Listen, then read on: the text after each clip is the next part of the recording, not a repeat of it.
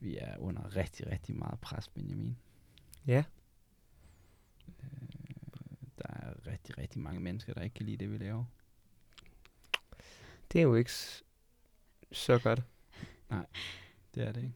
Og det er ikke, det er ikke, det er ikke sjovt at være i, Nej. som en, der faktisk prøver at lave noget, som er til gavn for folk, og mærke, hvordan at de slet ikke oplever, at det bidrager, Nej, men snart det omvendte. Nej, det er ikke godt. Og endnu værre er det så, når at den slags materialiserer sig, som det nogen kalder hate mail. Har vi fået sådan noget? Det har vi fået rigtig meget af. Ja. Og de ligger ikke fingre imellem. Jamen, Har du eksempler? Og jeg kan godt fortælle, at jeg havde ikke Ja, regnet med, okay, ja. jeg havde ikke regnet med, da jeg startede det her, at det var sådan, det skulle falde ud. Men man vidste det jo godt. Man stikker næsen frem, ikke? Man stikker næsten frem. Klap! Bliv tilbage, Asbjørn. Lige præcis. De skriver, det bedste, man kan sige om det her show, er, at det er lavet af frivillige, så mine skattekroner ikke skal gå til sådan noget lort. Altså, hvad er det for noget? Ja. Man kan så sige, at det er rent faktisk skattekronerne, der går til det. Ja, og det er jo det, der er sjovt Ja. ved det. Så Det er nemlig, sat på ja, ja, plads. sat på plads, det er rigtigt, vi, og vi er faktisk rigtig godt støttet. det er vi. Vi, Vi, vi, har, har, for faktisk, mange penge. vi har faktisk rigtig mange penge. Det kan være, at de skal gå til klimaet. Ja, det synes jeg, der vil være en virkelig god idé. Altså, jeg har DGSB's mobile pay nummer lige her, hvis det er. Så, okay. Jamen, og det er i orden, fordi man vender sig jo til det. Så endnu en hundelig kommentar i min retning er jo ikke... Ja, det er altså, hårdt. Var men- det hånden, simpelthen? Altså, du mener i hvert fald, at pengene er bedre brugt på klimaet end bla bla podcast. Men det er de fleste penge, kan man sige. Så, Hvad er pengene ikke bedre brugt på? altså, mener du, altså, Hvad er vigtigere end klimaet? Uh. uh, altså, jeg tænker ikke, der er ret meget, der er vigtigere end klimaet, for hvis man tænker over det, så alt vi er en del af, afhænger jo af, at vi har en klode at være på.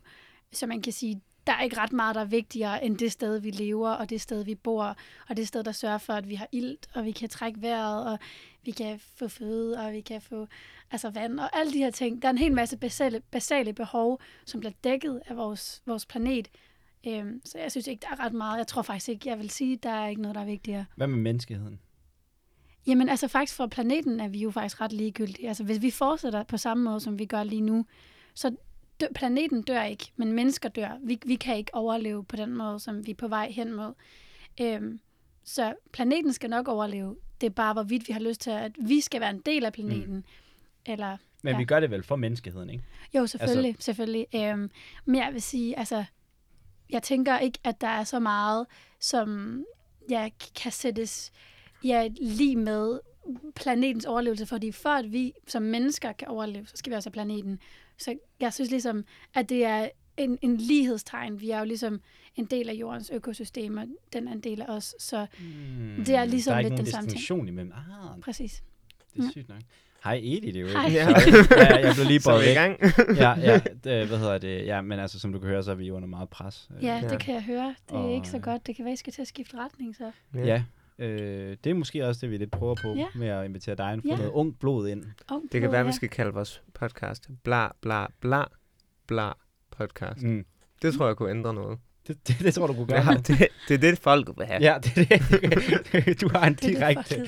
ja. ja. Men øh, Edith, øh, du er jo medlem af den grønne studenterbevægelse. Men det, det er er måske ikke engang... Altså, det er også interessant, men det, nu har vi bare lige siddet og snakket lidt, og det virker egentlig bare til, at du har ret mange interessante perspektiver. Øhm, øh, okay, så nu, nu kan jeg fortælle lidt om, hvad mit indtryk af klimaet er. For mig, der er klimaet, og- eller har klimaet i lang tid været sådan en... Øh, sådan adskilt ting, ikke? Du sagde lige før det her Mm. med, at der er et lighedstegn mellem menneskeheden og klimaet. Og for mig, der har det altid, eller i lang tid har det ligesom været sådan en politisk sag, ikke? Altså sådan en Mm. politisk dagsorden. Der er så mange politiske dagsordner, og så var klima ligesom en af dem. Og så var jeg i sommerhuset, et sommerhus i sommerhuset. I sommerhuset. I sommerhuset, simpelthen. ja. Sommerhuset over alle sommerhuse. ja, præcis. Det, der var jeg. Og så var min kammerat Lasse der også. Og så snakkede vi om klimaet. Og så sagde han, af et eller andet grund, så den samtale, jeg havde med ham, den fik ligesom klimaet til at blive en meget mere sådan levende ting for mig. Mm. Lige pludselig så var det som om, at, sådan, at jeg forstod vagt måske, men sådan at wow, klimaet er sådan en ting, der er en del af mig, og klimaet er en ægte ting, der varierer, og det er en, en fuldstændig vanvittig ting. Altså sådan, øh, ikke på samme måde som et eller andet, whatever, byggeplan eller mm. øh, budget er, men at klimaet er fandme sådan en reel ting, sådan, og, og han, altså klimaet ligger ham øh, meget på sinde. Øh, så ja, og det, det har bare gjort, at jeg tror, jeg er blevet sådan lidt mere sådan, wow, okay, det her med klimaet, det, det er et eller andet, altså det, det, det er real, mand. Sådan, Det er meget real i Ja. hvert fald. så, Så det er jo bare dit lille korte take på, hvad, hvad klimaet er. ja, har du et take på klimaet? Jeg tror for mit vedkommende, så... Jeg ved ikke. Jeg, øh, jeg, går måske, jeg tror ikke, jeg personligt går så meget op i klimaet. Jeg tror, jeg er utrolig klimavenlig, fordi jeg... Det fortæller jeg i hvert fald mig selv. Fordi jeg ikke køber nyt tøj. Øh, og fordi jeg spiser... Jamen, det er julegaver. Er det 0 kroner? Det er 0 kroner. Ja, 0 kroner. 0 kroner. Den er, den tror jeg efterhånden er, min skjorte er, hvad, 10 år gammel eller sådan noget der. Ja. Ja. Og øh, spiser, du ved, de der gule mærker, eller hvad man kan sige, når man er ved at blive. Mm. for gammel. Men det handler 100% om, det er billigere, og det er min nærhed, der driver. Så det er ikke et aktivt valg. Men jeg synes, altså, jeg synes også, det er vigtigt at tale om, at det er fint nok at tage klimaet, også fordi det er billigere at tage det klimavenlige løsning, fordi det er billigere. Det er færre at vælge den vej, for det, så har man stadigvæk valgt den, kan man sige. Øhm, så ja, jeg synes, det, jeg synes, det er en, en fin take egentlig, Mm. at gøre det, fordi det er billigere. Altså selvfølgelig bare også at have den i mente, at man også gør noget for klimaet, når man mm. gør noget, der er er billigere på den måde. Mm. Fordi vi taler jo altid om, hvor, hvor dyrt det bliver at omstille vores samfund, og hvor dyrt øh, det bliver at skabe øh, en verden, der ligesom lever i overensstemmelse med naturens ressourcer. Men ligesom du siger, det er faktisk ikke, altså på individplan i hvert fald, er det ikke specielt dyrt Mm. at gøre sådan, kan man sige. Hvad er det, jeres bevægelse helt præcis vil? Eller ja, hvad er det, jeres endga- endgame er? Jamen, vores endgame er jo selvfølgelig at ændre den her politiske situation, vi står i lige nu, fordi vi som i DGSB ikke kan acceptere den her status quo af, at vi bare, Øh, ja, kan man sige, bliver ved med at skubbe løsninger, eller ved med at skubbe handling ud i fremtiden, og ved med at skubbe det foran os og håbe på, at der kommer en eller anden form for øh, teknologisk fremskridt, der skal redde os alle sammen, fordi sandheden er, at det gør der nok ikke, og at det, der egentlig skal til, er bare, at vi selv handler på det, og at politikerne tør tage de an, des ansvar, som de egentlig har fået, ved at få folks stemmer. De snakker hele tiden om, at det var et klimavalg, men hvordan, hvor meget lever de lige selv op til det? Øhm, så ja, det handler egentlig, det der skal til, er bare, at politikerne tør gøre de ting, som også kan gøre dem upopulære. Hvad er dit take på klimaet? Hvad mit take på klimaet er? Jamen altså, det er også lidt, som jeg sagde før, lidt det der med, at, at der er et lighedstegn, direkte et lighedstegn mellem mig som menneske, eller jeg som menneske, og naturen, fordi, og klimaet og planeten. Fordi uden planeten, så vil jeg jo ikke være i live. Jeg vil ikke altså, kunne få mulighed for at altså, trække vejret og altså, holde mig i live med altså, mad og så videre.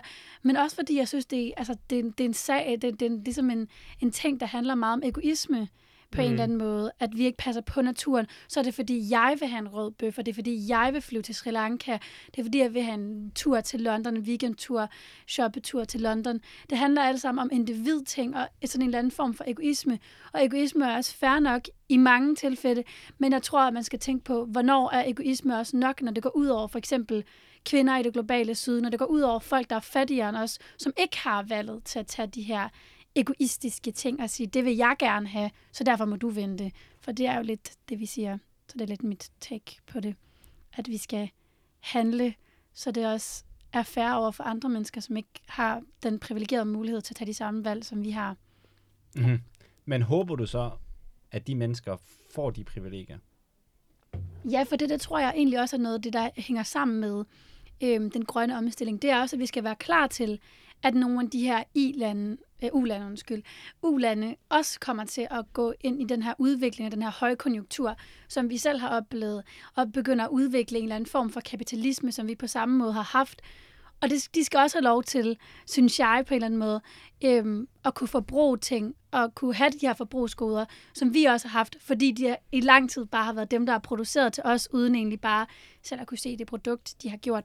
Øhm, så det skal vi også have med ind. Så derfor så bliver vi nødt til os som Danmark, det her lille land, at være forgangsland på mange måder. Vise, vi kan godt være et i-land, vi kan godt være et rigt, lykkeligt land, eller ikke nødvendigvis lykkeligt land, men vi kan godt være et rigt, privilegeret land, men som samtidig tager nogle, nogle valg, som ikke går ud over andre mennesker, som ikke går ud over andre lande og ødelægger deres levevilkår, øh, så vi ligesom kan vise dem, øh, når man ser dem, det er også lidt nederen, men at vi ligesom kan vise andre, hvordan man også kan gøre det, at man ikke nødvendigvis behøver at have fire Tesla'er og spise røde bøffer hver aften for at være et rigt menneske.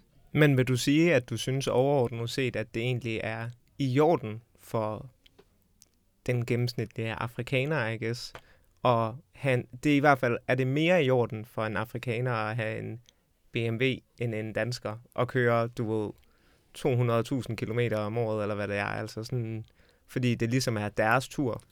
Jamen altså, jeg tror, jeg tror måske også, at jeg fik det puttet lidt, øh, sat lidt forkert, men i hvert fald så synes jeg helt sikkert, det er på sin plads, at de får nogle af de samme privilegier, som vi har, fordi vi har udnyttet jordens ressourcer, fordi vi i vestens verden, og vi refererer til vestens verden, har brugt mere end jordens ressourcer, og hvad jorden har til, til rådighed i så lang tid, så kan vi heller ikke forvente, at de på et tidspunkt, ja, i Bangladesh, Afrika osv., ikke også på et tidspunkt har brug for, eller får lyst til at forbruge af jordens ressourcer på den rovdrift, som vi har gjort. Og jeg siger ikke, det er fair. Jeg siger bare, øhm, ja, jeg siger faktisk, det er fair, for jeg siger, at man også skal give dem altså give folk chancen for ligesom at gøre det. Jeg synes ikke, at vi skal overforbruge af jordens ressourcer. Jeg siger bare, at vi skal være forberedt på, at det nok også kommer til at ske. Så det er en realitet på den måde? Ja.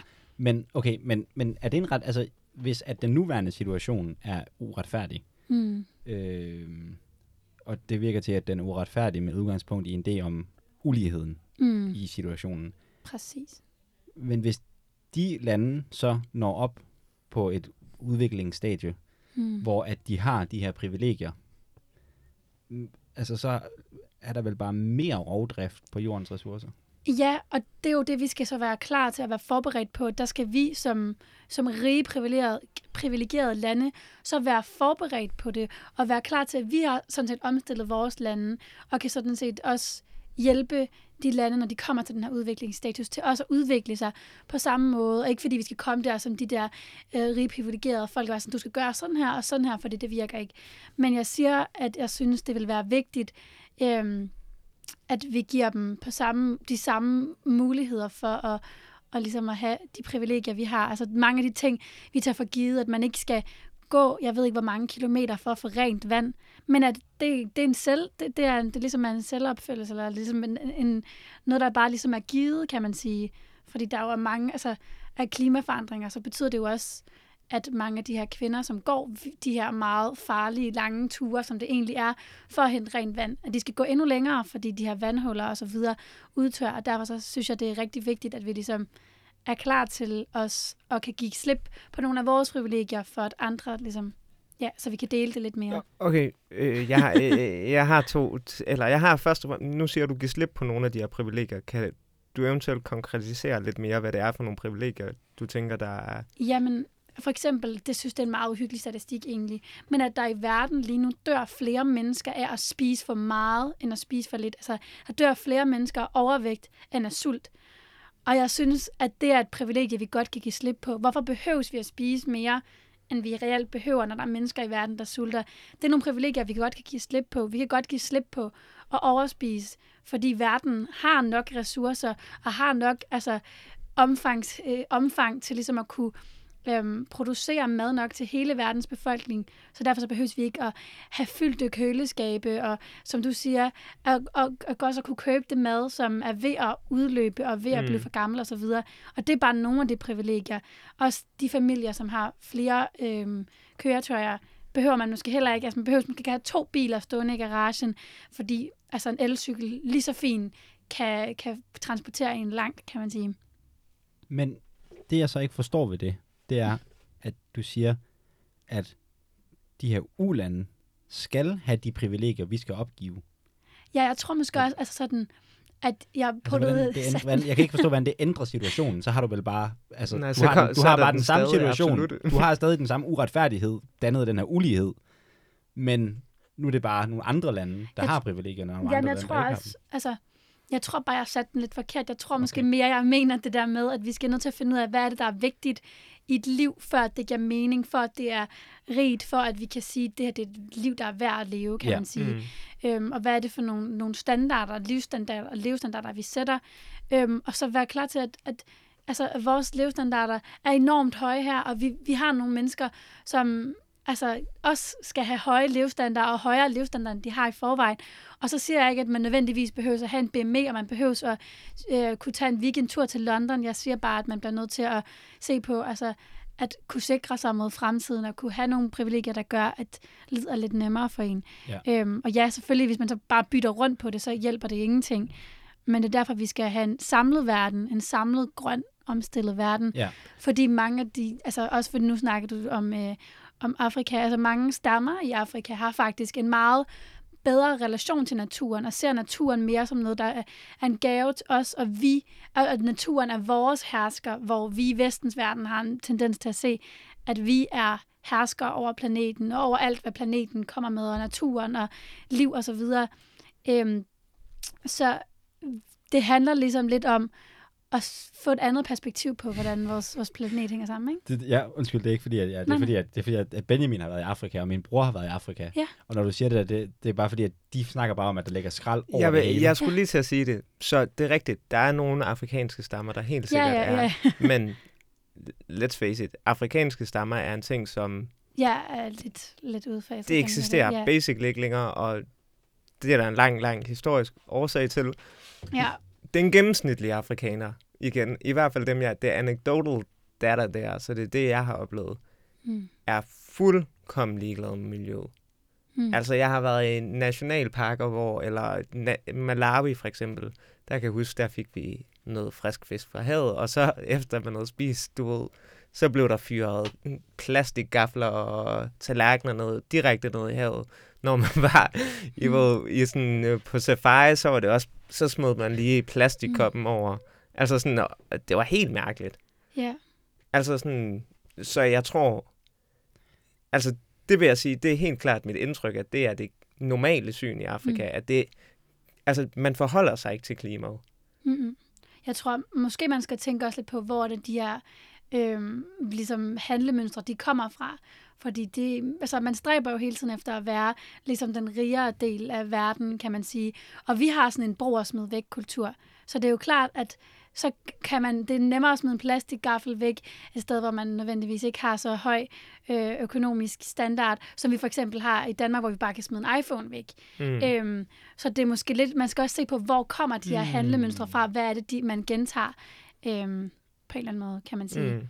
Men jeg tror, nu har jeg selvfølgelig så ikke lige været i Afrika, så jeg kan ikke udtale mig om Mm. det, det ved decideret, hvordan situationen er, men jeg har i hvert fald indtrykket af, at der er, også er en, en anden forbindelse til naturen, Ja. end der nødvendigvis er her, fordi der er, natur er lidt mere urørt, end den er her i Danmark, mm. hvor vi Mm. bare fælder Mm. ting, og fordi vi jo også er en af de mest opdyrkede lande Ja. i verden. Og det er også, altså det er også, altså, jeg- og jeg kan også godt se din pointe i forhold til, at så kan man, du ved, være så højheldig omkring den måde, vi gør det på. Men Ja. faktum er, når du kører ned på en dansk losseplads, så smider du halvdelen af lortet i en kategori, der hedder småt brandbart. Og det betyder altså, at der står, lortet bliver bare brændt af. Er Ikke? det. Altså sådan, du ved, det bliver så måske brugt til et eller andet, men mm. Lortet bliver bare brændt af. Altså sådan, Mm. så det er ikke fordi, at vi på den måde heller, og som du siger, så er det jo så iPhones, altså sådan, du ved, mm. der bruger nogle virkelig sparsomme endda ressourcer, vi måske tit ender med at Præcis. smide øh, væk. Fordi man skal også tænke, altså, hvor kommer de her øh, metaller, de her fine metaller, som er inde af de her ædle metaller, der er inde i vores telefoner, hvor kommer de fra? Om de kommer så fra børnearbejde, som for eksempel kommer fra, fra nogle afrikanske miner og så videre. Så der man skal også se på, altså, lidt det privilegiet i, at vi har andre mennesker, der, der arbejder for de ressourcer, ikke? Mm. Mm. Altså, ja. Nej. Nej, kør. Jeg, ved, jeg, jeg tror, jeg har svært ved at acceptere det her med, at... øh, Okay, så initial til at starte med, der sagde du ligesom, at klimaet trumfer alt andet. Ja. Ikke? Men hvis at man så samtidig siger, det trumfer alt andet, for nogen kan man sige, og her snakker vi fra den vestlige verden, Mm. men det trumfer ikke alt andet for øh, ja, folk i U-landen. Mm. Det synes jeg er mærkeligt. Fordi så, så, så trumfer det jo ikke alt andet. så det er jeg klima ikke det jeg vigtigste. sagt, at det ikke trumfer for folk i ulandene. Det ved jeg ikke, om det var det. Det var i hvert fald ikke det, jeg prøvede at sige. Jeg tror, at...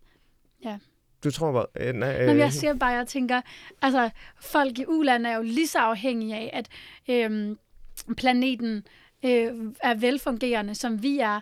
Plus, vi skal også tænke på, hvem er det, der kommer til at opleve klimaforandringerne primært, fordi Danmark, det bliver bare fedt. Vi får det lige så varmt, som der er i Spanien. Mm. Vi bliver den nye Costa del Sol.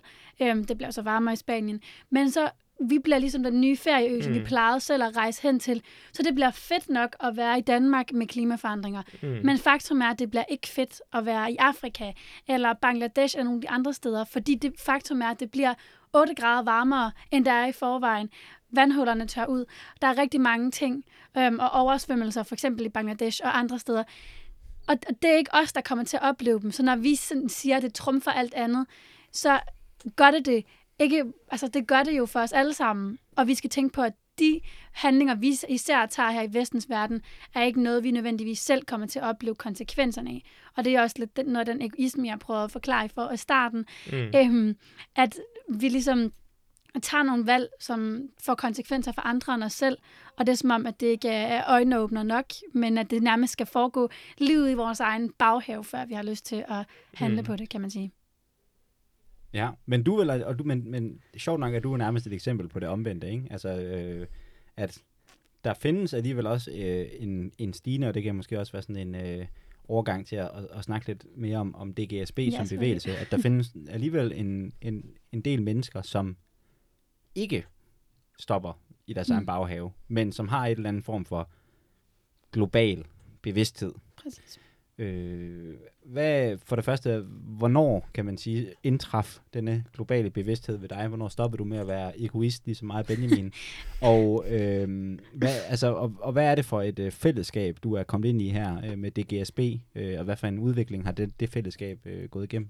Altså først og fremmest vil jeg sige, at der er ikke nogen af jer, der er egoister. Det er ikke det, jeg prøver at sige. Øhm, Nej, det siger vi om os selv. Der er roligt. det er ikke der, der beskylder os ja, og, og, og du kan høre, Ja, du kan høre Der er jo det i ikke- hademailen. ja, Ja, det havde med, det er rigtigt. altså det er Ja. utroligt det pres, vi er under. Ja, det kan det jeg er godt forstå. hårdt. Der er kommer nok ikke mere, mindre af det her. Mm. Nej, men for mig begynder det nok en gang i, hvad har det været? Mm, starten af 8. Ah, starten af sådan god sådan slutning af 7. klasse-agtig, hvor det begynder at gå op for mig lidt sådan, øhm, at der er en verden, altså uden for, for, for mig selv, og uden for de, de mennesker, som jeg ligesom omgiver mig med, og jeg kan huske på det tidspunkt, begynder det at fylde rigtig meget medierne. Det er noget, vi snakker om i hvert fald. Og jeg melder mig ind i et ungdomsparti, som har meget altså, fokus på lige netop klima. Mm. Øhm, jeg er så ikke medlem mere, men øhm, som havde enormt meget fokus på klima. Var det et parti? Skulle det lige- var, ja, det var alternativet lige præcis. Ah. Det er ikke et benævnte parti. Jamen altså, jeg, jeg kan jo sige, hvis vi skal have en ekstra pinlig historie, ej, det er ikke en pinlig historie overhovedet, øhm, men jeg skulle også have været ordfører for deres klima og miljø øhm, i Ungdomspartiet, øhm, men jeg kunne ikke se mig selv i et parti, som, hvor spørgsmålene nok i debatterne vil handle mere om, hvorfor man er medlem frem for selve Ja. sagen.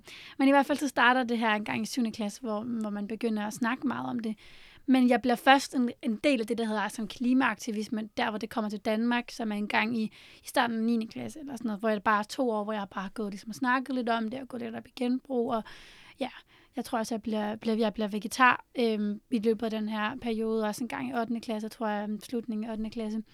Øh, men jeg bliver i hvert fald medlem af Fridays for Future, som er sådan en som er Greta Thunbergs bevægelse, kan man sige, øh, som er det, hun ligesom i høj grad står for øh, i front for. Ja, præcis. øhm, og, og der bliver, det bliver medlem af i gang sådan, ja, det ved jeg, jeg kan ikke engang huske årstallet. Øhm, det må være 2018, november 2018, noget i den stil. Øhm, ja, og nu er jeg jo så medlem også af DGSB, øhm, som jo er, er en, en national bevægelse af unge og gamle, men nok primært unge studerende, mm. som, som kæmper for, for, en, for en grønnere fremtid og for en, for, en, for en ændring i den sådan, politik, vi fører i forhold til, til klima. Aha. Ja. Og så kom du med i DGSB. Ja, det kommer jeg med. Det kom jeg med i her i en gang i år, faktisk. Ja. Og hvad, hvis, hvis nu, Hvem er I? hvem er I? Og, og, og, hvis nu også, du ved, altså sådan, har du set uh, Life of Brian? Monty Python's Life of Nej, Brian? jeg har ikke Netflix, faktisk. Ah, jeg tror ikke måske er det med Netflix, Nej. det ved jeg ikke. Det er også en stor klimasynder, jeg har det fundet er ud af. nemlig. Okay, Ja. er det de det er det. bits, der bliver streamet, Det, eller hvad? altså, det er helt latterligt. Det, Ja. Man skal ikke lade computeren stå tændt eller sådan noget der. Ja, det er Mm. fordi alle de her store centraler, der skal drive, Ja, server, ja, farme, server, præcis. Ja, ja, ja. at faktisk så svarer det til øhm, noget med, at hvis man ser cirka to timers Netflix hver dag i et helt år, så er det cirka, eller Så kan streamer, man lige så godt dræbe Ja. sig selv. Nej, men så, kan man, så er det det samme som at flyve 450 km i en flyvemaskine, øhm, eller spise, ja, jeg kan ikke helt huske, hvor meget det er, Nej. men øh, det er nogle ret uhyggelige statistikker. Hvad er sådan, du ved, den mest sådan, du ved, øh, hyppige sammenligning? Sådan, hvis man virkelig skal have folk gang. Folk Du ved, det svarer til, det svarer til, altså der må være nogle gode nogen der. altså, Flyve, det, flyvemil, flyv og det, er kød, at- ikke? det er meget værre at flyve 400 km i en flyvemaskine end i en bil, eller køre i en bil. Ja, det, er svarer nemlig til at køre 1000 km i en bil, når har Oj. C2. Okay, så de tæller I en ny mere. bil, i en ny En bil. flyvemaskine kilometer tæller mere end en Ja, bil. den er Og mere det, og det, altså, det er Okay. også, og det er vel at mærke også en ny bil, man skal tænke på, så det er en, der ikke engang har kørt. Okay, det ved er du, hvor mange hangarskib kilometer der er? Nej, det gør jeg ikke. Jeg kunne forestille mig, at det er nogle ret øh, aggressive Det øh, tænker jeg kilometer. også. Det tænker jeg også. Rumraket. Rumraketkilometer. Oh. Ja, Det, ja, ja. det, er endnu, det er endnu grimmere, tænker jeg. Mm, ja. Ja, men jeg tænker, det er helt sikkert sådan noget med fly, og sådan kørte kilometer, eller sådan kød også. ja, kød, ja, hvor mange... Jamen, det er også... Man kan bare forestille sig den der bunke af kød, der bare ligger, ikke? Og, Ja, ja, og fordaver i, øh, i stuetemperaturen. Hold da op. ja, Det kan du simpelthen lige... Det, det kan se jeg for mig. Jeg har sådan et billede med sådan en green screen. type. Sådan sort. Ja, ja, visuel type, nemlig. Men Et behageligt billede. øhm, Life of Brian, ja. der er sådan en ting øhm, med The Judeans People's Front, hvor de laver sådan lidt sjov med, med venstrefløjen i 70'erne, mm. Mm. hvor det er så sådan, de sidder øh, en masse sådan øh, jøder og kigger øh, på sådan noget romersk gladiatorkamp, og så går der så folk sådan rundt og sælger øh, maggots, og så er det sådan, så er der hele den her ting med, at du ved, det er ikke The Judeans People's Front, du ved, det er The Judeans øh, Front of Judea, og sådan, du ved, så er der ma- mange grupperinger, og ligesom, det er, du ved, det er bare sådan, der er måske lidt den samme inden for, er der sådan lidt den samme inden for klima, sådan at, ah, Fridays for Future, det er nogle fucking terror. Ej, Det det, tror jeg ikke. Jeg tror, altså, der er faktisk et ret bredt samarbejde Okay, mellem ja. os. Altså, øhm, og, og mange af bevægelserne er, altså, hvad hedder det, klimabevægelsen er lidt sådan en slags paraply til dem alle sammen. Og der er mange, der går igen, altså mange personer, der både, altså nu er jeg medlem både af Fridays for Future og du, DGSB. Okay. Ah, Øhm, og, og det er ligesom, man er ligesom lidt med, der er mange, der i hvert fald går igen og er medlem flere steder. Øhm, så nej, overhovedet ikke. Jeg tror, det er rigtig vigtigt netop ikke at pege fingre af, at Åh, de gør bare sådan her, og, mm. øhm, og de gør ikke nær så meget. Det er meget vigtigt, at vi bare ligesom favner Men er der lidt af det der? Nu siger du, altså, sådan, er der sådan lidt uh, Nej, slet ikke. Altså, jeg, sådan, nej, altså, jeg tror måske, altså Fridays for Future er øhm, blevet mere en børnebevægelse. Altså, hvor det er klart et yngre segment, der er en del af Fridays for Future, sammenlignet med nogle af de andre. Og det er der slet ikke noget dårligt i, men det er jo det, man ligesom, ja, snakker om. Ja. Øhm, lige nu er der lidt på Danmarks øh, Naturfredningsforening, fordi de har givet Dan Jørgensen syv i hans vurdering øhm, af hans øh, Ja, hvordan man laver klimaindsats. vegetariske frikadeller, eller Ja, ja, men så de har givet ham syv i karakter i hans klimaindsats, og det er, det er der ikke så mange af os, øh, øh, ja, hverken DGSB'er eller andre klimabevægel eller klimamedlemmer og klimaaktivister, der synes, det er særlig, særlig fedt Mm, move. Har du prøvet hans vegetaropskrifter? Nej, nu, nej Måske det er har det jeg faktisk ikke. så kan du jo ikke rigtig udtale Nej, det- det.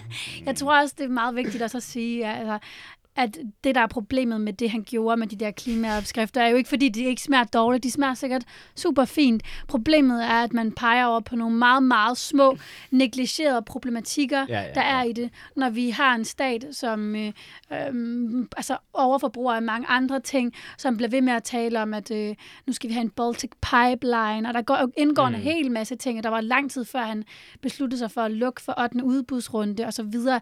Der er en hel masse meget større faktorer, end bare hvorvidt du putter havregryn eller gulerødder i dine frikadeller. Mm. Altså, fordi det, er jo- altså, det, det er bare meget, meget lille ting. Altså, det, det er et sandkorn i, altså på stranden, ikke? Hvad vil du give ham? Og jeg vil give ham minus 3, helt sikkert. Min, øj, minus 3, okay. Ja. Du er ikke Dan Jørgensen-fan. det er Det er jeg jeg ikke. bestemt heller ikke. Jeg tør godt at stå ved. Ja, at... Øh, Hockeystav-modellen. Ja, lad os Ja. lige snakke om den lidt, for hold kæft, det, jeg har lige ja. hørt om det, og det er det dummeste, jeg nogensinde har hørt. ja. Det, altså, vi snakker jo meget om i DGSB, den der hedder knæk, den hockeystav. Fordi det, det er jo, altså, vi snakkede også om, også herinde tidligere, at hvis man gjorde det i forhold til alle mulige andre problematikker, for eksempel bare corona, som er meget altså, aktuelt lige nu, øhm, at hvis man gjorde det der med at vente til fremtiden og skubbe løsningerne til fremtiden, til der måske kommer nogle teknologiske, øh, altså for, hvad hedder det, teknologiske fremskridt, der vil redde os, så vil vi jo være fuldstændig fucked. Og det er jo også netop det, vi er nu. Det her er jo en kæmpe problematik, og hvis vi bliver ved med at skubbe handlingen, fordi det måske gør en lidt upopulær blandt øh, det, det ældre segment i vores befolkning, så er det klart, at, at så, så, er det jo, så, så er det ikke godt nok, kan man Mm. sige. Den her hockeystavsmodel er jo bare et rimelig godt symbol på, hvordan at klimapolitikken bliver ført lige nu. At, Ja. at det handler om, hvor, hvor langt man kan skubbe det ud i fremtiden, og hvor altså, lidt ansvar man kan påtage sig. Fordi man skal alligevel tænke på, at Dan Jørgensen øhm, og, og Socialdemokratiet helt sikkert også har fået nogle stemmer, og nogle klimastemmer, og nogle folk, der har tænkt, de vil gøre noget for klimaet, for det har de jo hævdet, at de ville. Det har vi så senere set, at det, øhm, det var nogle lidt tomme løfter, Mm. kan man sige. Ja. En, og nu skal vi til et kontroversielt emne inden for klimadebatten, synes jeg. Kontroversielt, ja. For en ting, som kan irritere mig lidt i forhold Mm. til klimadebatten videre, det er den aversion eller frygt for atomkraft. Og hvad er jeres holdning til atomkraftværk? Og, altså, jeg, jeg kan huske, vi havde, vi har, der hvor jeg læser, der har vi noget, der hedder fagledag. Dag. Der var en, der havde skrevet øh, sit speciale om, øh, at hvis vi skulle øh, løse de her klimaproblemer allermest effektivt, så skulle vi åbne en masse atomkraftværker. Altså, jeg tror ikke decideret, øhm, at vi som DGSB har gået ind og set på præcis øhm, atomkraftværker. Øhm, jeg kan sige min egen personlige holdning til det. Øhm, og jeg tænker, at man skal se på lidt på, hvad for nogle konsekvenser kan det have, hvis det går galt. For man bliver altid nødt til at have den med i beregningen. Øhm, og så synes jeg også, at altså, det er enormt tidskrævende at bygge sådan et atomkraftværk.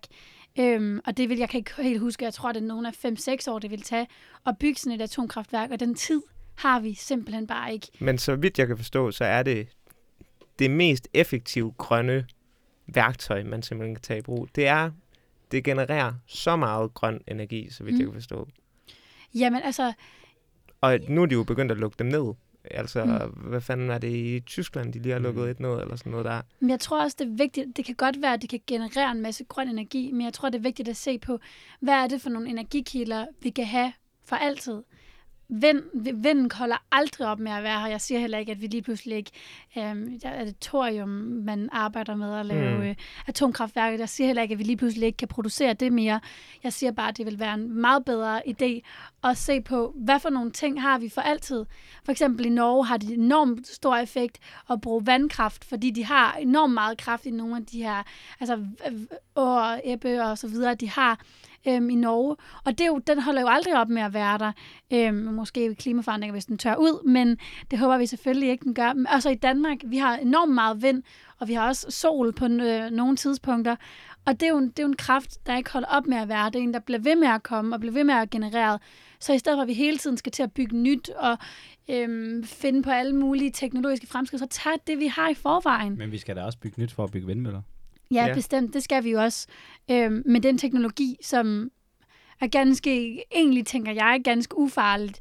Øhm, det er ikke fordi, det kan, hvis det går galt, så ødelægge hele det område, som, som det var placeret i, Men, men, eller ødelægge naturen, kan man sige, for dem, ikke? men så vidt jeg forstår, Mm. med Tjernobyl for eksempel, mm.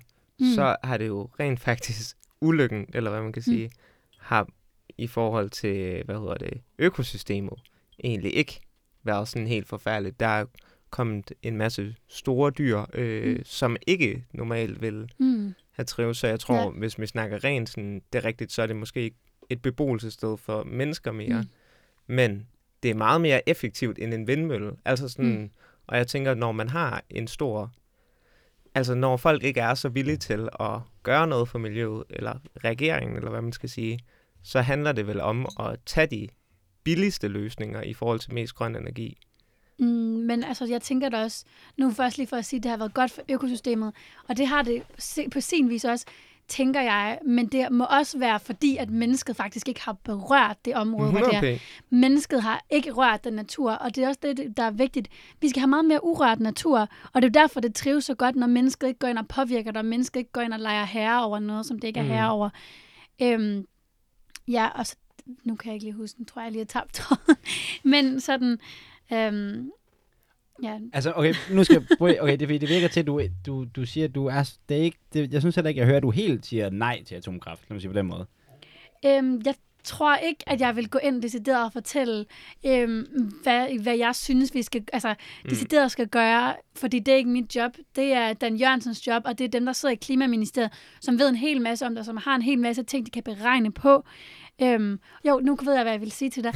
Du sagde, det var det billigste, men det billigste er jo for eksempel vind, sol, vand og så videre. Tænk, vi betaler ikke for solen. Solen kommer gratis. Vi betaler ikke for vinden. Den kommer gratis, men vi skal betale for øhm, en hel masse ting, for eksempel ved at skulle, skulle kunne lave de her atomkraftværker, vel sagtens. Ej, Ja, den... altså, det, den køber jeg altså ikke. Nej, Det, altså, du skal udnytte energien, og det koster penge. Altså, Mm. faktum er, at du ikke kan gøre det. Det kommer ikke gratis. Lad os bare sige på den måde. Ingen af tingene er gratis til at starte med, fordi det skal Mm. udnyttes. Der skal bygges en vindmølle, der skal bygges et eller andet facilitet.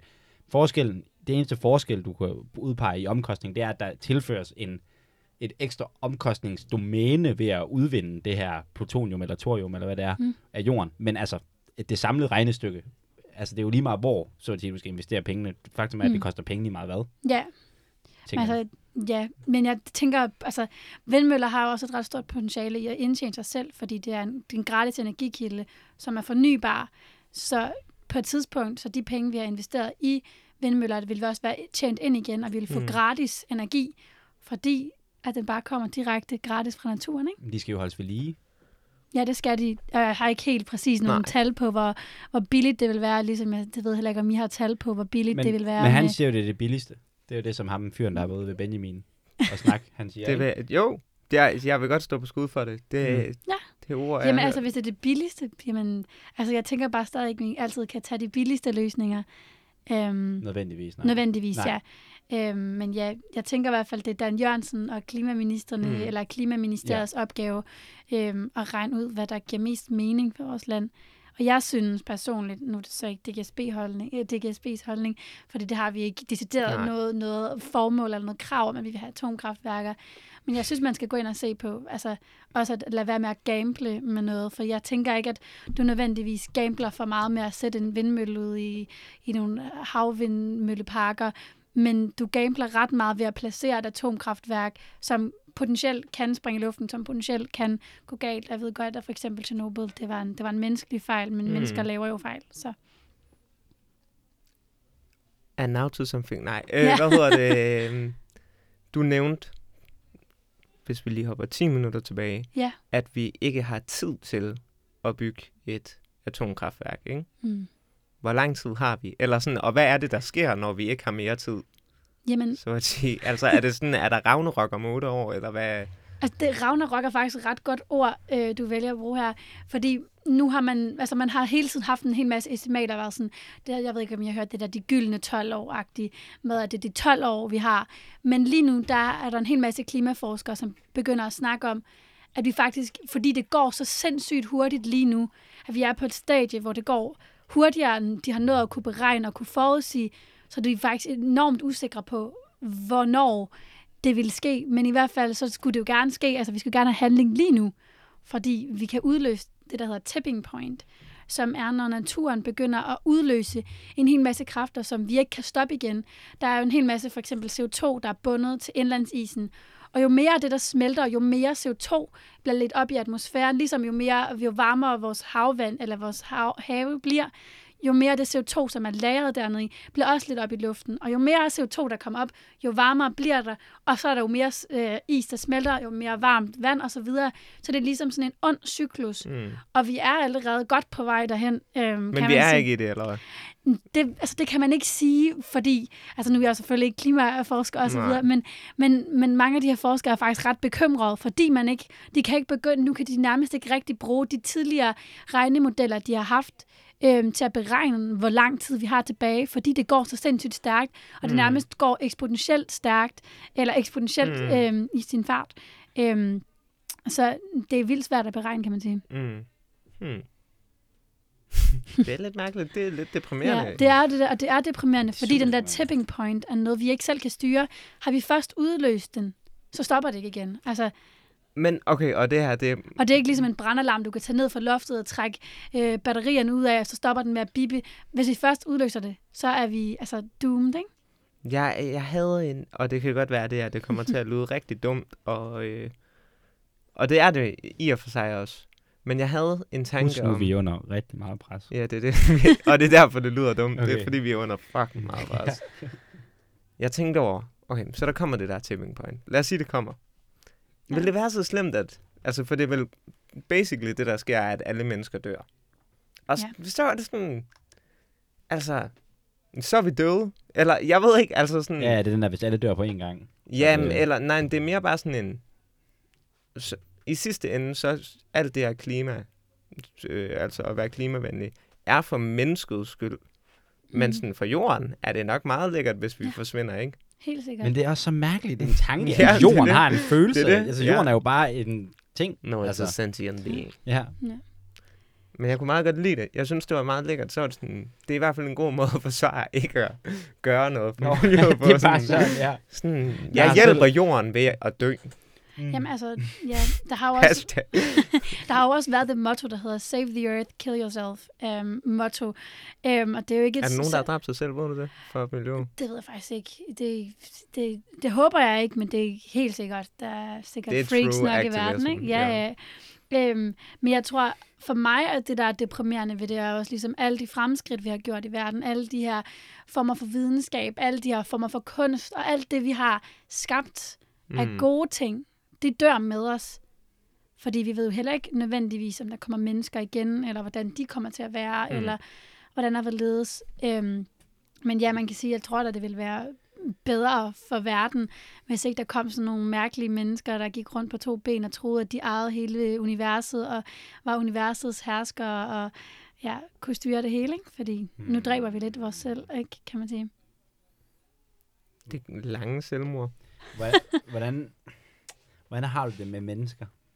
Hvordan jeg har Altså, kan du, kan du prøve at pale sådan et, øh, du ved, nu skal du studere filosofi, ikke? Ja. Det er jo sådan en populær øh, øh, ting inden for i hvert fald sådan meget oplysningstidens filosofi, at man laver sådan en opbygning af mennesket. Du ved, man Mm. prøver at male et billede af menneskets natur.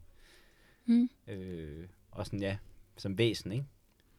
Jamen hvad, altså, hvad, er, når du ser et Altså- menneske, på den måde, du snakker om det her, hvad er det så for et, en skabning? Jamen altså, jeg kan jo godt lide mennesker, og jeg er selv et menneske, kan man sige. Men jeg tror, mennesket, det er jeg synes, der var, jeg kan ikke huske, hvor jeg har hørt det henne, men det er et ret godt symbol på sådan menneskets naivitet på en eller anden måde, eller sådan menneskets forblændelse, det der med, at mennesker er det eneste skabning, der kunne finde på at fælde et træ og lave et stykke papir, hvor der står Save the Trees. Altså, det er vi det eneste, den eneste skabning, der kunne finde på at gøre, tænker jeg i hvert fald. Nu har jeg selvfølgelig ikke været inde i hovedet på en elefant, eller så videre, men vi altså det er som om det ikke virker, det er som om det ikke går op for os, hvor tæt vi er på at udrydde os selv, og det er som om det virker ligegyldigt for os. Øhm, så jeg tænker, at mennesket samtidig godt kan være forblændet i sit eget egoisme. Det er, ikke, det er jeg også selv. Øhm, ofte det er vi det, ligesom alle sammen, men vi har ligesom nogle egne behov, vi sætter foran andre ting, og foran andre menneskers behov på mm. en eller anden måde. Mm. Men nu, tænker, nu siger du, at det startede alt det her for dig i 7. klasse, ikke? Mm. I 7. klasse, for mit vedkommende, der havde jeg det ordentligt lækkert over, at du ved, man holdt konfirma- konfirmation, man fik penge, og det var fucking Mm. lækkert. Mm. Øh, jeg ville være vildt deprimeret, hvis at min tanke var, at jorden muligvis går under lige om lidt. Mm. Altså, jeg ville synes, det var... Altså, nu ved jeg ikke, hvor, hvor meget du føler det, så at sige. Men jeg vil, jeg vil tænke, det var svært at stå op om morgenen. Ja, altså på mange måder, altså på det tidspunkt tror jeg ikke, jeg var så klar over Nej. det, som jeg er nu. Jeg tror hele tiden... Jeg så frem til 9. klasse, så. Ja, ja, altså, jeg tror, Jamen, altså, jeg tror, det er sådan noget, der sker gradvist. Altså, jo længere man kommer ind i klimaaktivismen, jo længere, jo mere finder man også ud af det, jo mere oplyst bliver man. Og det er ikke fordi, at jeg om morgenen har svært ved at stoppe øhm, om morgenen, fordi jeg er bange for det. Men for eksempel, nu sidder du med en trøje med Greta Thunberg på. Greta Thunberg... There is no planet B. Præcis. Øhm, og Greta Thunberg har det jo enormt svært med det. Der er jo også nogen, der taler om det, der hedder klimaangst. Og det mm. er et reelt fænomen. Det er en reel diagnose, man kan have. Øhm, og jeg vil ikke sige, at jeg selv er svært ved at stå ud af, af seng om morgenen, fordi det giver mig enormt meget håb. For eksempel at være med i Lem af DSB, og være, at være aktivist og kæmpe for de ting, som jeg tror på, og de ting, som jeg holder kært. Mm. Øhm, eller jeg har kært. Øhm, og det giver mig egentlig på en eller anden måde enormt meget håb. Så nej, jeg synes ikke, det, det er svært. Men det er jo deprimerende. Nogle gange så kan man godt blive fanget i den der tanke, bare sådan, fuck, altså, hvis man må have lov at sige det i radioen, men altså den der, altså, man bliver jo lidt som lidt, lidt, lidt ked af også, især når man sådan, uanset hvor højt vi råber på Christiansborg, mm. så er det som om, at Dan Jørgensen bare har stoppet sine fingre langt ind i ørerne, og ikke hører overhovedet, hvad det er, vi, vi prøver at, at råbe ham op om på en eller anden måde. Og det, det kan da han godt være først også deprimerende. lytter om, du var 10 Ja, ja, år. præcis. Det er Når forhold ikke? til... Så er han klar. Ja. Ja. Så er han klar, men så er han så blevet så gammel, han måske har ørerne fuld af gråt hår, kan man sige. Jeg tror, han har ørerne fuld af, af slim nu. Ja, slim Mm. og, og, og havregryn og... Mm. Altså, jeg synes også, det er lidt synd for ham, fordi han er jo reelt set... Altså, Har han har reelt set. han har jo været fødevare, eller I ved, landbrug fødevareminister tidligere, ikke så vidt jeg Mm. husker. Og han er, altså, det, det var han sgu god til. Han kunne godt lide de der landmænd, og det er jo det.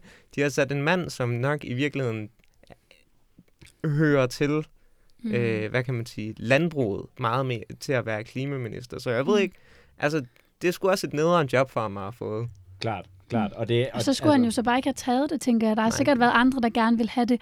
Og jeg synes, altså, jeg er ikke overhovedet fan af den politik, han fører, men han er jo en sindssygt dygtig politiker, når han kan slippe afsted med at opføre sig på den måde og skubbe sit ansvar væk. Så må han jo være en helt vildt dygtig politiker, når han gør sådan noget. Altså virkelig.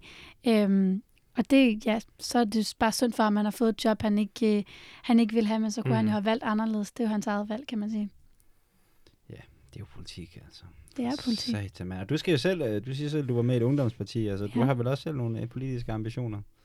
Om jeg har politiske ambitioner. Ah. Jamen, altså, jeg tror da gerne, jeg vil være der, hvor forandringen ligger, kan man sige. Og så, altså, om det så er politik, det men jo så Det, okay. noget, ja. Du, men du vil gerne, du vil, jeg, jeg får godt den der vibe, og sådan er det jo vel også, hvis man skal øh, engagere sig i noget. Altså, man, mm. men du, du vil gerne ændre verden. Ja, det vil, det vil alle unge mennesker vel, på en eller anden måde. Det kommer, øh, jeg ved ikke, om jeg øh, er kommet ud af kategorien unge, unge, unge mennesker, men det er, det, det er spændende, når man snakker med folk, der er aktivistiske og virkelig brænder for noget. Men du Fordi- brænder vel for eksempel for det her program, kan man sige. Jo, jo. Så det er måske den måde, du ændrer ikke? verden på, ikke? Han brænder Du ikke ændrer... for det Jeg, Nej, jeg okay. brænder ikke for noget. Det er derfor, I får så mange hadbeskeder. Ja, det er fordi, I ikke brænder 100%. nok for det. Mm. Jamen, han brænder for det. Jeg brænder Ja. for Ja, det. du brænder for Men det. jeg lider af, i en vis grad af anemi. Jeg er lidt ligeglad med utrolig mange ting. Og jeg synes, det er meget spændende at snakke med passionerede mennesker. Det er meget interessant. Mm. Du må virkelig fø- du føler vel også, at de ting, du reelt set gør, gør en forskel, tænker jeg. Altså, jeg kan da godt blive i tvivl nogle gange, når vi ser, hvor langt vi er kommet politisk med Mm. det her, og hvor meget, hvor meget handling, der er sket på det her område. Men ja, jeg bliver nødt til at tro på, Ja. at det, jeg gør, gør noget. Altså kan det lige så godt lade være, kan man sige. Og jeg bliver nødt til at tro på, at det, at jeg bruger min tid og mine kræfter, og, altså, for jeg har brugt vildt meget tid, og vildt mange kræfter, og vildt mange, altså, man slider jo også relationer, og man slider en hel masse ting på netop at være aktivist. Man Øhm, slider relationer. Ja, øh, man kan sige, at jeg havde en rigtig dårlig relation til min, øh, min, min klasse på, øh, i folkeskolen. Jeg gik også på en privatskole. Øhm, så det var ligesom den relation til dem. Altså jeg var i hvert fald the odd kid in class, kan man Mm. sige. Og det var ikke fordi, at jeg var inviteret til festerne, for jeg var ikke en af de seje børn. Mm. Men så gjorde jeg noget for det, jeg troede på, hvor det måske har været et for dem, ja, det ved jeg ikke, hvad det har været, men altså sådan, Altså fordi du simpelthen var så aktivistisk, så blev du holdt udenfor. Ja, det kan man vel godt sige, og ekstrahere det så så meget, kan man sige. Men ja, det var lidt sådan, altså, jeg har haft nogle andre værdigrundlag, nogle andre ting, jeg har gået op mm. i, som ligesom gør, at man så ender sådan, ikke? Øhm, så ja, Hmm. Det er sygt nok. Så Ja. må du virkelig også have troet på det. Ja, det, Hvis Ja. det var nok til at drive dig fra, fordi jeg tror, mange mennesker, undertegnet inklusive, havde helt sikkert valgt at droppe ideologien Mm. for Altså, den sociale, ikke så- altså- de sociale point der. Jeg tror måske heller ikke, altså, jeg har jo haft, jeg har haft andre venner, kan man sige, Ja. uden for Ja, det. Det er rigtigt. Men altså, jeg tror måske heller ikke, jeg var så interesseret i fester og nej. øhm, lovkorte kjoler og whatever, øhm, som jeg var i at redde en fremtid. Det er jo, eller redde min fremtid, kan man sige, og andres fremtid. Ikke? Øhm, og og, og det, det var måske også fint nok. Det var det, jeg gik op i, men det betød så også, at jeg ikke på samme måde på min, var accepteret blandt mine levende kan man sige. Mm. Ja. En ting, jeg har tænkt over Ja. i forhold til... Det, jeg havde glemt, at det hed Fridays for Future, det der. For det, det er de lidt yngre, ikke? Eller sådan, det er. Jo, fo- altså det, altså det er jo, Ja, præcis. Altså, ja. Det er jo, altså, klimaaktivister er for alle. Altså, om du er 110, eller om du er 10, Kunne eller jeg 5, blive det? det er for alle, ikke? Kunne jeg blive det? Sagtens. Kunne Benjamin blive det? Ja, Ah. selvfølgelig kunne I det. Men i hvert fald, der er en eller anden, jeg tror det er formanden måske for Fridays for Future, en pige er hun vel, eller hvad siger man, rødt hår. Hun har været med i debatten et par gange. Vi har ikke en formand i Fridays for Future, vi har lav struktur, eller flad struktur. Nå, så okay. Der er, en Ligesom eller i anden, Øh, DSP. der er en eller anden, der taler ofte. En Ja. talsperson. En talsperson. Og jeg tænker, hun, hun virker meget rabial, føler jeg. Hun Mm. virker som en, som virkelig aldrig bliver tilfreds. Og det, det er nemlig en ting, som jeg har tænkt over. Et, kan man nogle gange blive lidt irriteret over, hvordan øh, man bliver portrætteret udad til. Så hvis man er medlem af Fri- Fridays for Future, eller hvad det er, så kan, de så kan det godt virke som om, at man vidderligt øh, ja, er, øh, jeg ved ikke, hvad man skal sige, utilfreds hele tiden. Mm. Fordi jeg kan huske, at der kom et klimaudspil, hvor der rent faktisk, nå, nu var der lige kommet 200 millioner til øh, miljøet, og det, altså, og man vil selvfølgelig gerne have meget mere. Men der blev på ingen måde sagt af hende, som der talte, at det var en god ting. Der blev bare klaget over, at det ikke var nok. Mm. Og det gør, at man som lytter, eller som mig i hvert fald, kan blive sådan lidt, ej, nu må du også slappe af. Jamen, altså, jeg tror, det er meget vigtigt at, at lægge vægt på, at, at vi føler det her forskelligt, og vi oplever den her situation forskelligt, ligesom I oplever det meget anderledes, end jeg gør. Mm. Og det er meget vigtigt at sige, at hun er et billede af det, jeg er et andet billede af det, og der er en hel masse andre billeder af, hvordan situationen er.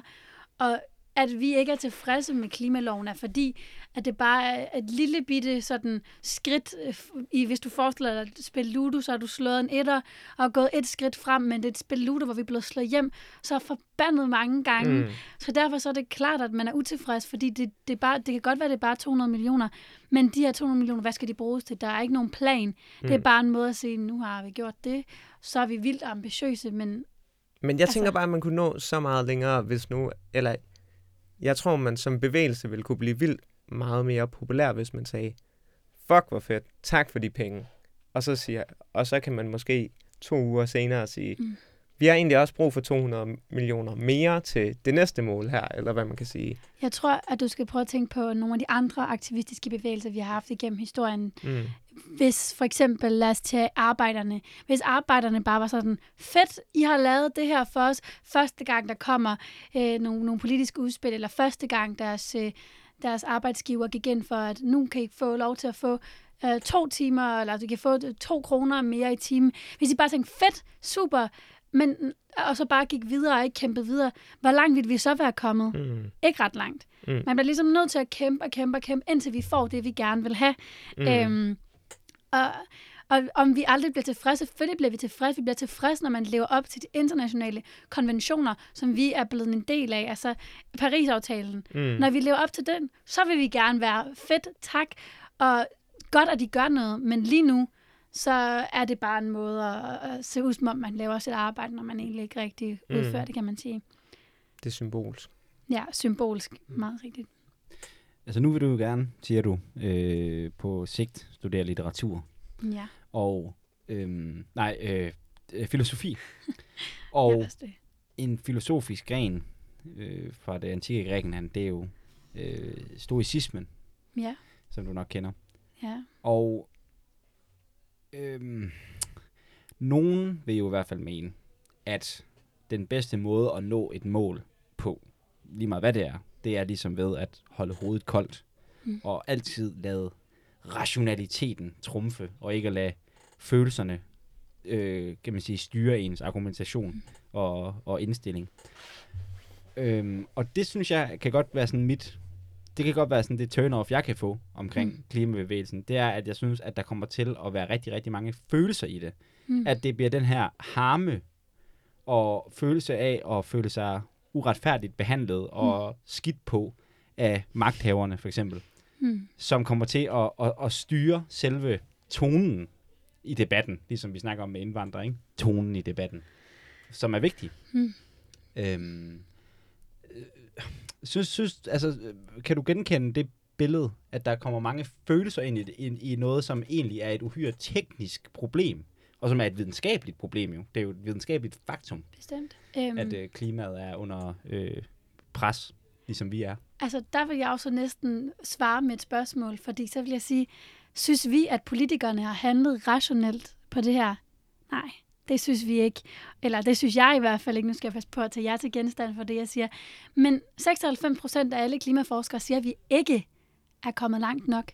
Mm-hmm. Og derfor så må man sige, handler politikerne rationelt? Handler de på videnskaben? Fordi hvis de handlede på videnskaben, så havde de haft travlt med at gøre noget. Og ja, det er også meget følelser, men det er politik også. Politik er også meget følelser. Mm. Og aktivisme er også meget følelser. Mm. Fordi hvis ikke jeg følte det her, hvis ikke jeg følte for den her sag, så er det klart, så gjorde jeg ikke noget for den. Så jeg tror, at når man er klimaaktivist, så appellerer vi også meget til videnskaben, appellerer meget til, hvad er det, forskerne siger, vi burde gøre? Hvad er, siger forskerne, vi burde handle på det? Ja, men hvorfor gør politikerne ikke noget? Altså, jeg synes, mm. at det er meget det er dem, der handler på følelserne her. Men det For er det er dem, der- sikkert. Præcis, fordi det er dem, der ikke tør gøre noget på, for baggrund af, eller for frygten af at, at blive hadet på grund af nogle af de, de beslutninger, de tager, og tage nogle beslutninger, der er upopulære. Og det er der meget at handle på følelserne, Mm, helt og sikkert. meget mindre at handle på rationalitet. Mm, Og det er jeg altså slet ikke uenig i. Altså, politikere mm. handler præcis efter følelser. De prøver mm. at grænske, kan man sige, nationens følelsesliv, og så prøver de at udnytte det så meget, de overhovedet kan. Altså, og, og sådan er det. Men Sådan, er, det er politik. Det er det, politik handler om. Det handler om at få stemmer, og det gør du ved at appellere til følelser. No, no question. Men øh, det betyder jo ikke, at det, det bliver det ikke mere rigtigt eller forkert af, eller mere øh, fornuftigt eller rationelt af. Så, så, så mit spørgsmål til dig er ikke om, hvorvidt politikerne gør det samme, og, men det er så måske, hvorvidt, at, siger du så, at det, at politikere gør det, retfærdiggør, eller betyder, at I også bliver nødt til at gøre det? Eller, sådan, eller, altså, eller synes du ikke, rationaliteten er den vigtigste ting i det her? Eller sådan, synes du, det er vigtigt med følelserne i det? Det kan Jamen- jo godt være. Altså, så er det bare, fordi jeg, det er bare et turn-off for mig, men det kan godt være, at du synes, det er fedt, og det er måske også mange andre, der synes, det er fedt. Jamen, altså, der er jo rigtig mange aspekter af, af klimaaktivisme, og jeg tror, at rationaliteten og følelserne, altså øh, logos og pathos, det er ret vigtige begge dele. Um, og jeg tror, at altså, man kan ikke undgå som menneske at føle, at vi er både rationelle, men vi er også følelsesmæssige mennesker. Og ja, følelser fylder også meget, men vi appellerer også til videnskaben. Vi siger også, lyt til videnskaben. Hvad er det, Mhm. videnskaben siger? Du skal ikke lytte til, hvad jeg siger, du skal lytte til, hvad forskerne siger. For de siger akkurat det samme om, at vi skal handle på det. Øhm, og handle på krisen. Og jeg synes også, følelserne er vigtige, men jeg synes også, rationaliteten er det. Øhm, og som du så siger, at, at vi bliver, øh, som Benjamin siger, at, at vi bliver fremstillet som dem her, de her meget følelsesmæssige, sådan øhm, hysteriske også, øhm, ja, Tosser. ja, tosser. Og det er også, Klimatosse. Præcis. Og vi er klimatosser, fordi vi er tosset med klimaet. Altså, Mm. det kan ikke sættes på en anden måde, kan man sige. Og ja, vi er følelsesmæssige mennesker, ligesom os, som alle er, ligesom du og jeg er, ikke? Altså, og ligesom Dan Jørgensen også har følelser. Øhm, måske bare ikke på klimaet, kan man sige. Øhm, eller for klimaet. Så jeg synes, at det, det er fint at fagne, at aktivisme også er følelser, og aktivisme også er rationalitet, og derfor så Mm. fremstår vi jo også som, som rabiate, følelsesmæssige mennesker. Fordi vi er mennesker. Helt sikkert. Ja. Ja. Jamen, øh, hvad hedder det? Øh, ja, nu er der gået øh, 58 minutter og 32, 33, 34 sekunder. Ja. Øhm, jeg ved ikke, jeg synes egentlig, vi sådan kom meget øh, godt omkring Mm. øh, i det. Hvad, Er der noget, du brænder? ja, er der noget, du... Ja? Jamen, altså, jeg tænker bare, jeg vil da sige, at hvis der er nogen af lytterne herude, der har lyst til at være en del af den grønne studenterbevægelse, eller kunne tænke sig at høre mere om det, for der er jo også andre i DGSB end mig, så kan man skrive ja, til Aarhus afdelingen, der er Aarhus med to A'er, snabelagdgsb.dk, og så kan man skrive en lille mail til os, og så sætter vi en ind i sagerne. Og så hvis man har lyst til at høre nogle af de krav, som vi stiller til politikerne, så kan man også gå ind på DGSB's hjemmeside. Øhm, og vi må selvfølgelig ikke reklamere for noget her i Aarhus Studenter Radio, men det har vi heller ikke gjort. Det har vi heller ikke gjort. Nej, Det har det vi slet bare- ikke gjort. Det er et objektivt service. Faktum, at den hjemmeside findes. Præcis. det er et faktum. Øhm, ja, fedt. Øh, og så vil jeg nok bare lige også slutte af med, og det er jo så, bliver jo så lidt følelsesladet, øh, og appellere til alle de mennesker, der har skrevet de hate mails, hvor at jeg vil sige, at man måske kunne tænke lidt over, at Kom der faktisk sidder bro. et Det menneske er faktisk i den anden meget side. klimabelastende at gemme på mails og skrive mails. Så Ja. kunne jeg også appellere til jeres lyttere om, at I kan skrive så mange mails til jer, hvis de er Ah. alligevel er hadfulde. Don't write, Ja. just fight. Ja, men vi vil også... Jeg, det, jeg, så, for jeg vil faktisk, det er fordi, jeg har fået et par enkelte sådan lidt mere neutrale tilbagemeldinger. Og det synes jeg er rigtig fint. Men hvis Mm. det så også kunne blive måske sådan nogle lidt noget ros, Ros ja, kan vi godt lide så, øh, så skal man være hjertens velkommen. til at øh, og man kan også ringe til mig øh, på 31 79 75 75, øh, hvis man har lyst til at sige et eller andet fin bemærkning om, Noget øh, godt. om mig eller øh, Benjamin. Ja. Godt. Med de ord. Ja, Edith, tak fordi du kom. Ja. Ja, selv tak. Det var dejligt at tak, snakke fordi med I dig. inviterede mig ind.